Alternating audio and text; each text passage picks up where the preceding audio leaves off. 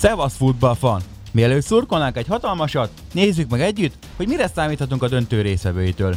Amilyen sokat vártunk erre az EB-re, olyan hamar el is repült, és már csak egyetlen kérdés maradt, mégpedig az, hogy Anglia először, vagy Olaszország másodszor hódítja majd el az Európa bajnokság trófeáját. Na de leszaladjunk ennyire előre, és nézzük meg együtt a két csapat útját a fináléig. Kántor Máté vagyok, ez a Megmondjuk a Tutit, a Sunshine podcastje. Kezdjük a házigazda angolokkal, akik most tényleg joggal mondhatják, hogy a futball hazatért, hiszen az első EB döntőkre készülnek Harry Kénék, aki egyébként versenyben az eb és a vb legeredményesebb angol játékosa lett ezen a tornán. Pedig közel sem kezdődött úgy számára, sőt a csapat számára sem ez a kontinens fiadal, mint ahogyan az elvárható lett volna egy ilyen szintű kerettől.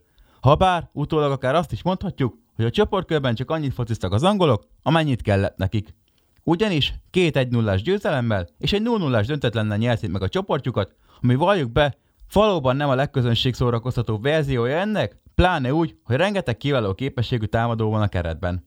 Ezzel szemben az olaszok, akiktől inkább vártuk volna ezt a fajta visszafogott felfogást, három győzelemmel és 7 0 gólkülönbséggel abszolválták a csoportjukat, és igencsak meggyőzően már-már könnyedén verték az ellenfeleiket. A csoportkörben tehát egyik csapat sem kapott gólt, ami jól mutatja, milyen szervezettek mind az angolok, mind pedig az olaszok.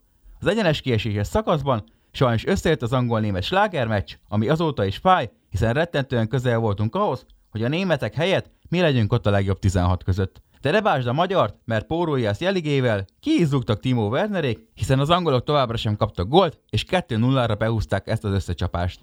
Az olaszok ezzel szemben megszenvedtek Ausztriával, hiszen a rendes játékidőben nem sikerült gólt szerezniük, így hosszabbításra kényszerültek a sógorokkal, ahol viszont kétszer is betaláltak, amire csak egy válasz érkezett, tehát az olaszok is kiharcolták a továbbjutást. A negyed döntőben először láttam azt a hozzáállást az angoloktól, amire az EB eleje óta vártam, mégpedig azt, hogy esélyt sem hagynak majd az ellenfeleknek, és kitömik őket. Itt ez megtörtént az ukránok kárára, akik 4 0 vereséggel búcsúztak a tornától. Kén pedig már két meccsen három gólnál jár az egyenes kieséses szakaszban. Az olaszokra viszont hatalmas rangadó várt a nyolc között, hiszen a belgákkal meccseltek. Azonban itt is igencsak meggyőzőek voltak, és végig kontrollálták a találkozót, amivel kiejtették Eden Hazárdékat. Az elődöntőben mindkét együttesen nagy falat várt, ugyanis az általam előzetesen bearangozott meglepetés csapat, Dánia, igencsak megnehezítette az angolok dolgát, sőt, vezetett is egy csodálatos szabadrugás góllal de az angolok egy öngollal egyenlítettek, majd a 215 perces hosszabbításban egy véleményes 11-essel Harry Kane továbbrukta a házigazdát, igaz, csak a kipattanót sikerült értékesítenie. Ezután nem csoda, hogy egy világ sajnálja a dánokat, sőt, sokan fel is vannak háborodva, és azt emlegetik, hogy az angolokat becsalták a döntőbe. Szó mi szó, én is nagyon szurkoltam a dánoknak, hiszen csodálatos történet lett volna, ha azok után, ami Eriksennel történt, a döntőig menetelnek, de így is óriási teljesítmény nyújtottak. Az olaszok pedig a spanyolokkal harcoltak a döntőért, és nem is hazudtolta meg ez a párharc önmagát. Ugyanis óriási izgalmak mellett csak a 11-es párbajban dőlt el a továbbítás az olasz válogatott javára.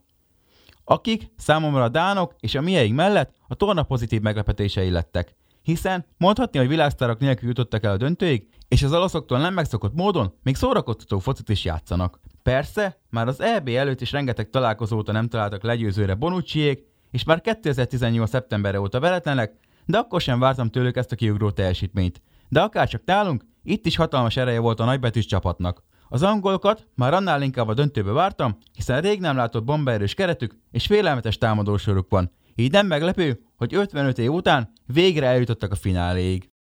Az eddigiek alapján tehát tényleg egy háromesélyes döntőre és jó mérkőzésre van kilátás, ha bár a finálék minősége gyakran sokkal visszafogottabb, mint az adott csapatok elmúlt találkozói, ami persze érthető az óriási tét miatt. Itt pedig két remekül védekező gára találkozik majd egymással, így akár egy 0-0 sem elképzelhetetlen a számomra, de nem akarom az ördögöt a falra festeni. Az pedig, hogy végül kigódítja majd el a trófeát, valóban nehéz kérdés, hiszen az angolok hazai pályán a saját szurkolóik előtt játszanak majd, amit idén nyáron a saját bőrünkön tapasztalhatunk meg, hogy mekkora előny. De az olasz válogatott elszántsága és csapategysége is irigylésre méltó. Összességében pedig szerintem jobban is teljesítettek ezen az EB, mint az angolok, így én némileg meglepő módon mellettük teszem le a baksomat. Még úgy is, hogy az Európa bajnokság előtt az angolokat tippeltem győztesnek. Ezzel pedig akárcsak az Európa bajnokság, a megmondjuk a tutit is befejeződik egy időre. De szinte biztos, hogy a következő adásig nem kell majd annyit várnod, mint a következő EB-re.